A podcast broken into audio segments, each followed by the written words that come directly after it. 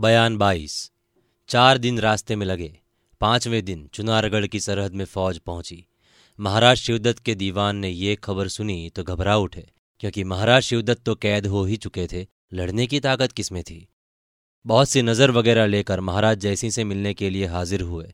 खबर पाकर महाराज ने कहला भेजा कि मिलने की कोई ज़रूरत नहीं है। हम चुनारगढ़ फतेह करने नहीं आए हैं, क्योंकि जिस दिन तुम्हारे महाराज हमारे हाथ फंसे, उसी रोज चुनारगढ़ फतेह हो गया। हम दूसरे काम से आए हैं, तुम और कुछ मत सोचो। लाचार होकर दीवान साहब को वापस जाना पड़ा, मगर ये मालूम हो गया कि फलाने काम के लिए आए हैं। आज तक इस तिलिस्मी का हाल किसी को भी मालूम न था, बल्कि किसी ने उस खंडर को देखा तक नहीं था।